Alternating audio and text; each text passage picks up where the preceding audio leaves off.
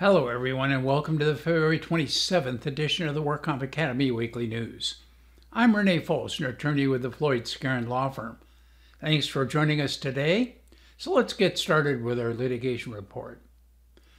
A WCAB panel ruled that an interpreter must show evidence of the interpreter fees in the same geographical area, in addition to their own customary charges in order to establish the market rate supporting payment of their bill. In this case, Robert Caballero Cruz was a dishwasher at Bennu LLC DBA Monsieur Benjamin in the San Francisco area when he injured his chest and abdomen.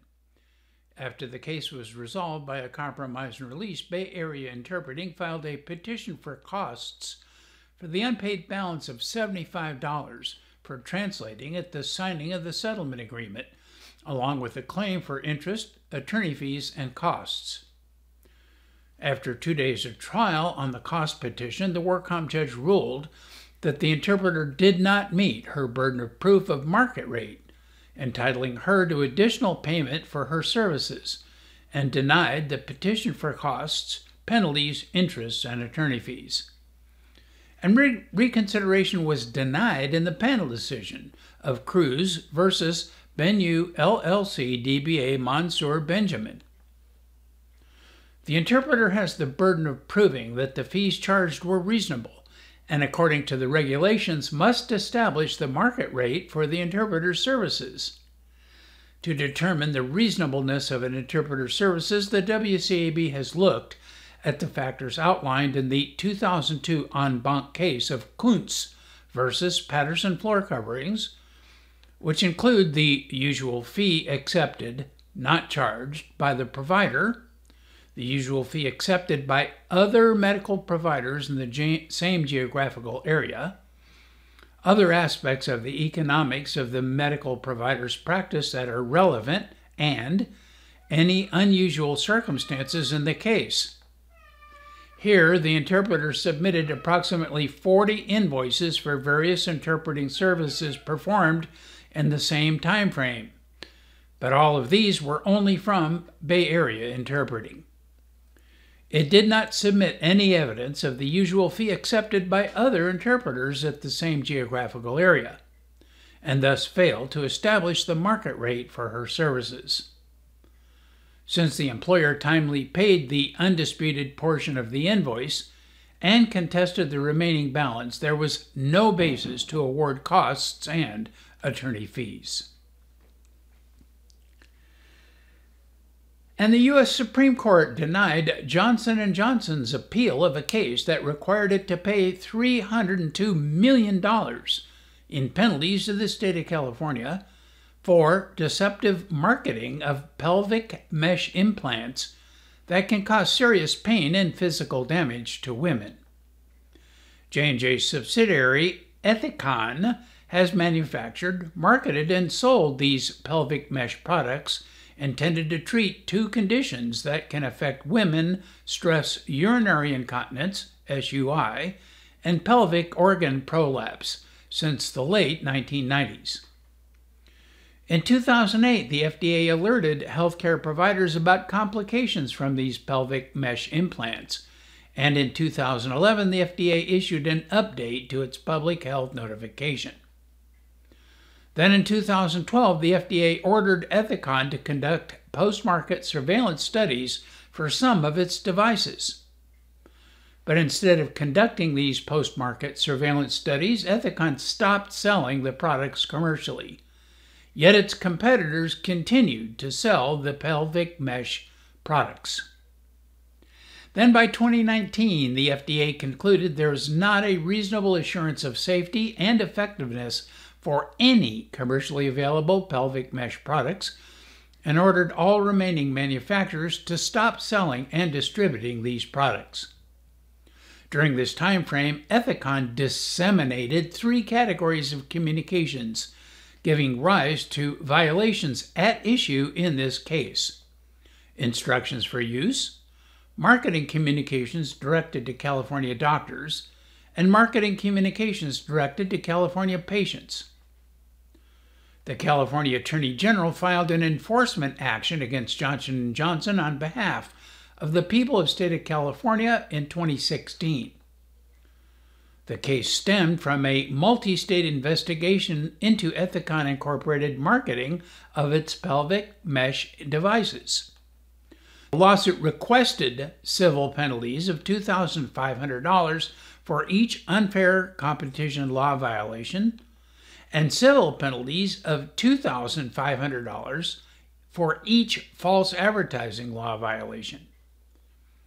After a nine week bench trial, the trial court issued an extremely thorough 128 page statement of decision, finding that Ethicon was liable for 153,351 unfair competition law violations and 121,844 false advertising law violations. This resulted in nearly $344 million in civil penalties, after which Johnson & Johnson and Ethicon appealed. Ultimately, the California Court of Appeal decided that substantial evidence supported these findings regarding Ethicon's written market communications, but not its oral marketing communications, in its April 2022 published decision of the people of the state of California versus Johnson & Johnson. The judgment was modified and the civil penalties were reduced from about 344 million to 302 million dollars. Then the US Supreme Court denied Johnson & Johnson's petition for a writ of certiorari on February 21, 2023. Johnson & Johnson had argued that state consumer protection laws like California's are too vague, exposing companies to unpredictable state lawsuits.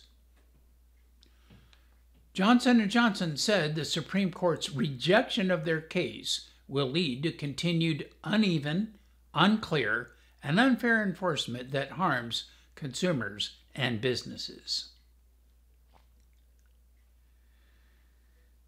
And in employment law litigation, the Supreme Court of the United States clarified the Fair Labor Standards Act salary basis test for a highly paid worker who would be exempt from overtime pay.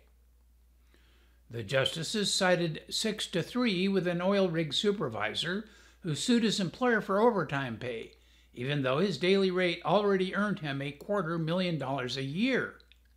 This worker, Michael Hewitt, worked for Helix Energy Solutions Group as a tool pusher on an offshore oil rig. He oversaw various aspects of the rig's operations and supervised 12 to 14 workers, and typically worked 12 hours a day, 7 days a week, or 84 hours a week during a 28 day hitch. He then had 28 days off before reporting back to the vessel. Helix paid Hewitt on a daily rate basis over the course of his employment from $963 to $1,341 per day, and his paycheck amounted to his daily rate times the number of days he had worked, with no overtime compensation.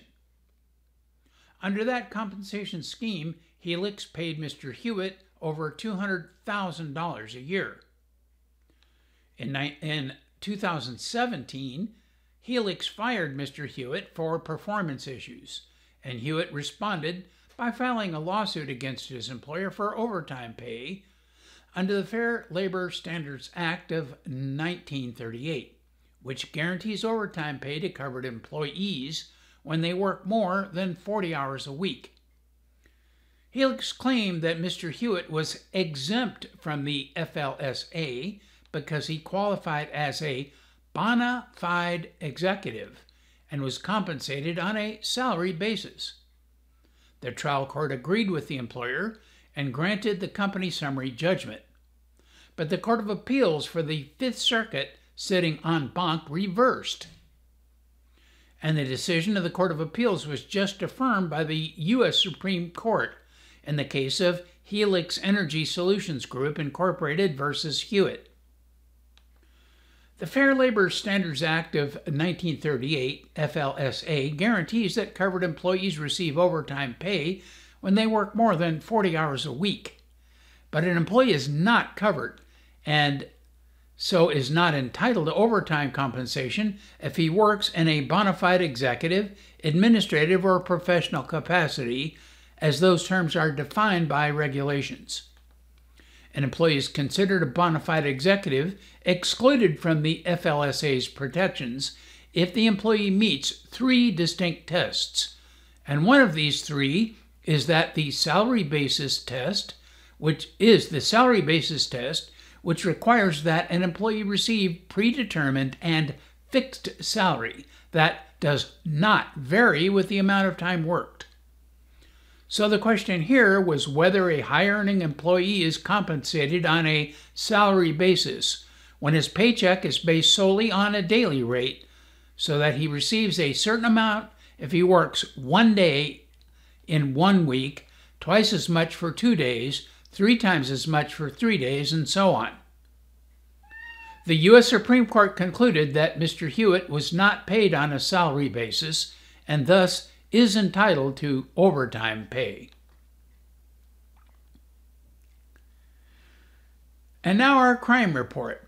Former NBA players Keyon Dooling and Alan Anderson were sentenced to 30 months and 24 months, respectively, in prison for their roles in a scheme to defraud the National Basketball Association Players' Health and Welfare Benefit Plan and their co defendant, Terrence Williams, who orchestrated the scheme to defraud the plan, has pled guilty and is awaiting sentencing. The plan is a health care plan providing benefits to eligible active and former players of the NBA. Williams, Dooling, and Anderson recruited other former NBA players to defraud the plan by offering to provide them with false invoices to support their fraudulent claims from a chiropractic office in California run by a co-defendant, Patrick Kazarian, aka Dr. Pat. Kazarian pled guilty to conspiracy to commit healthcare fraud and was sentenced to 30 months in prison on February 7, 2023. In addition, Williams obtained fraudulent invoices from a dentist affiliated with dental offices in Beverly Hills run by co-defendant Amir Wahab from a doctor at a wellness office in Washington state. The scandal enmeshed 17 other ex NBA players, including former Lakers guard Shannon Brown and former Clippers players Darius Miles, Glen Davis, Ruben Patterson, and Sebastian Telfair. The fraud began when Williams submitted a false $19,000 invoice in 2017 that looked like a legitimate claim from Kazarian's office. The claim was billed to the NBA Players Health and Welfare Benefit Plan and netted him nearly $7,700. Williams recruited more players with the help of Dooling and another former NBA player, Alan Anderson. In many instances, GPS location information and documentary evidence, such as flight records, showed that the patients were not even located in the vicinity of the service providers on the dates the invoices stated they received medical or dental services. Dooling received about $363,000 in fraudulent reimbursements, and other defendants received about $194,000 from the fraudulent uh, proceeds of the plan. Anderson himself submitted about $121,000 in fraudulent claims. Anderson is also responsible for recruiting and uh, facilitating the fraud of additional defendants who sought about $710,000 in fraudulent claims.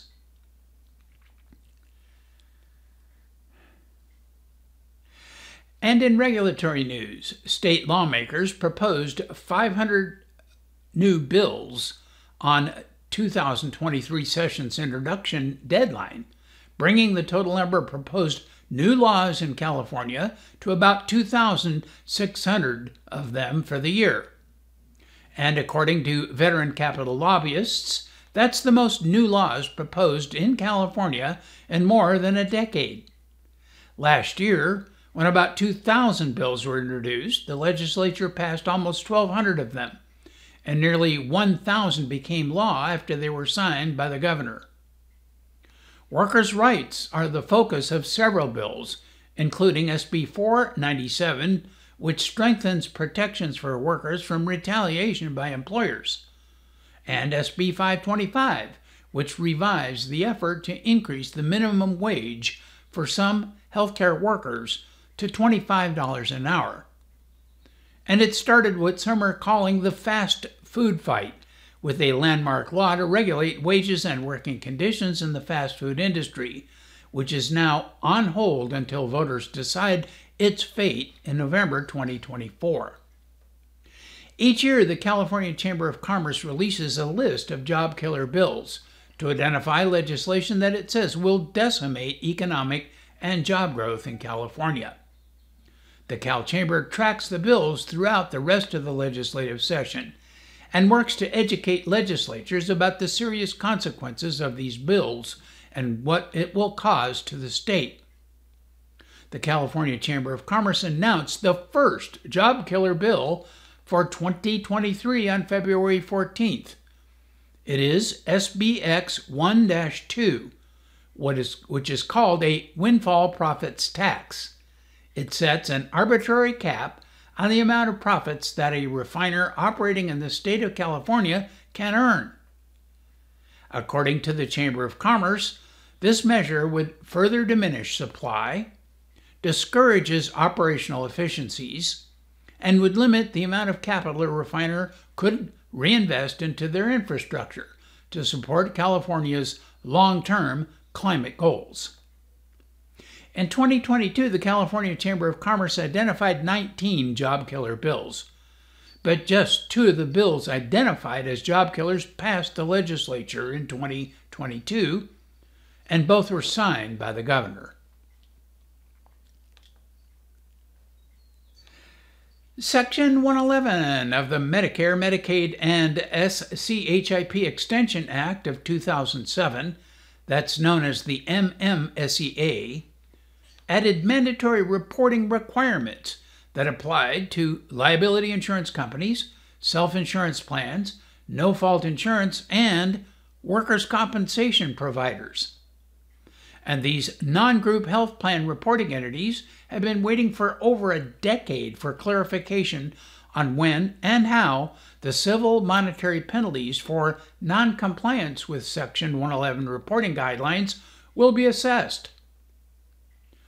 The proposed rule that was to specify how and when CMS must calculate and impose civil monetary penalties was published on February 18th back in 2020.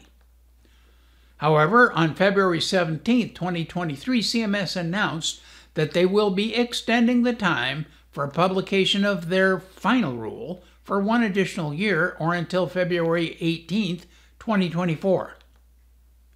It said that additional data analysis and predictive modeling needs to be done to better understand the economic impact of the rule on different insurer types.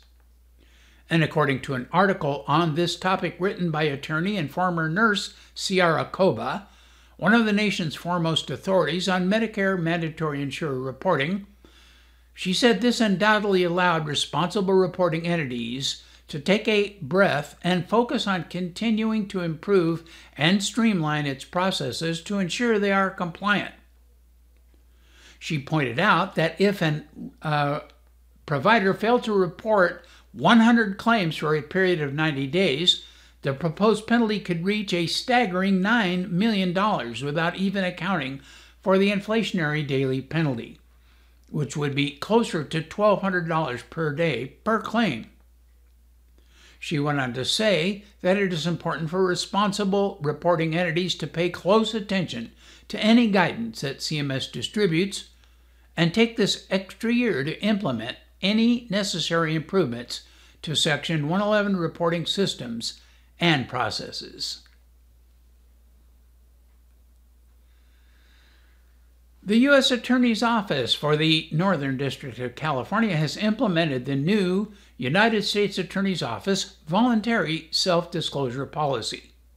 The policy, which is effective immediately, details the circumstances under which a company will be considered to have made a voluntary self disclosure of misconduct to a United States Attorney's Office. And it provides transparency and predictability to companies and the defense bar concerning the concrete benefits and potential outcomes in cases where companies voluntarily self disclose misconduct, fully cooperate, and timely and appropriately rem- remediate. The goal of this new policy is to standardize how voluntary self disclosure is defined and credited nationwide, and to incentivize companies to maintain effective compliance programs capable of identifying misconduct, to expeditiously and voluntarily disclose and remediate misconduct, and to cooperate fully with the government in corporate criminal investigations. Under the new voluntary self disclosure policy, a company is considered to have made a voluntary self disclosure if it becomes aware of misconduct by employees or agents before that misconduct is publicly reported or otherwise known to the Department of Justice, and discloses all relevant facts known to the company about the misconduct to a U.S. Attorney's Office in a timely fashion.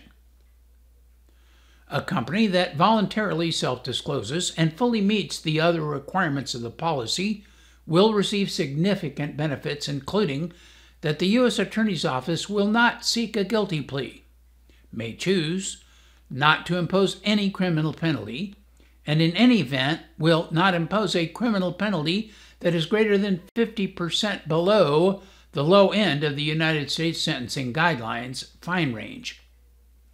And even if a guilty plea is ultimately required, the company will still receive the other benefits under the voluntary self disclosure policy.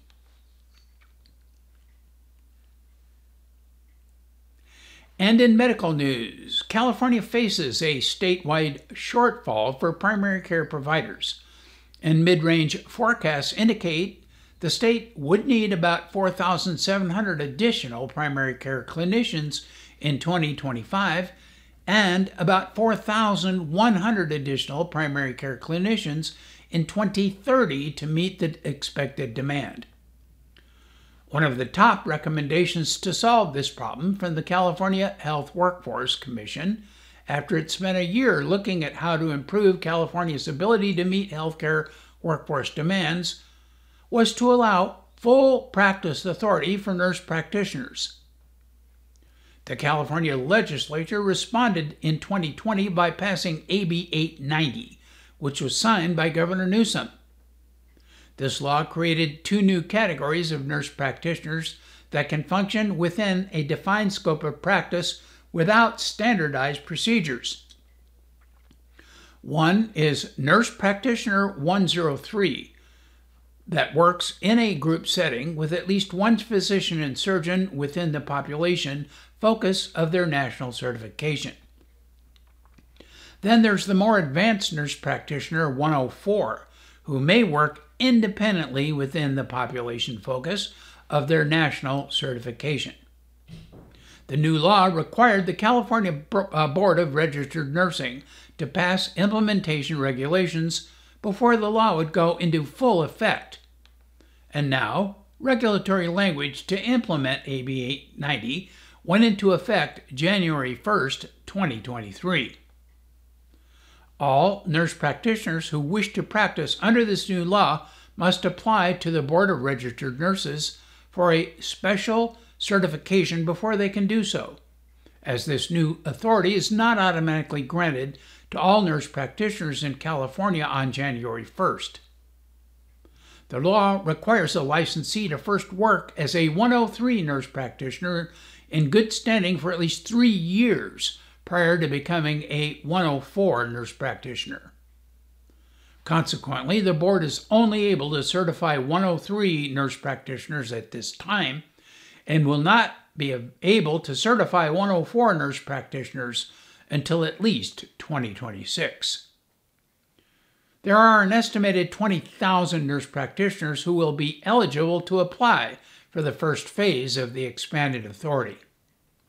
Nurse practitioners who meet the requirements for either pathway under AB 890 will have the authority to conduct an advanced assessment, order, perform, and interpret diagnostic procedures, order diagnostic radiological procedures, and utilize the findings or results in treating a patient, establish primary and differential diagnoses, certify disability after a physical examination, delegate tasks to a medical assistant, and prescribe, order, administer, dispense, procure, and furnish therapeutic measures, including controlled substances, among other pharmacological and non pharmacological interventions.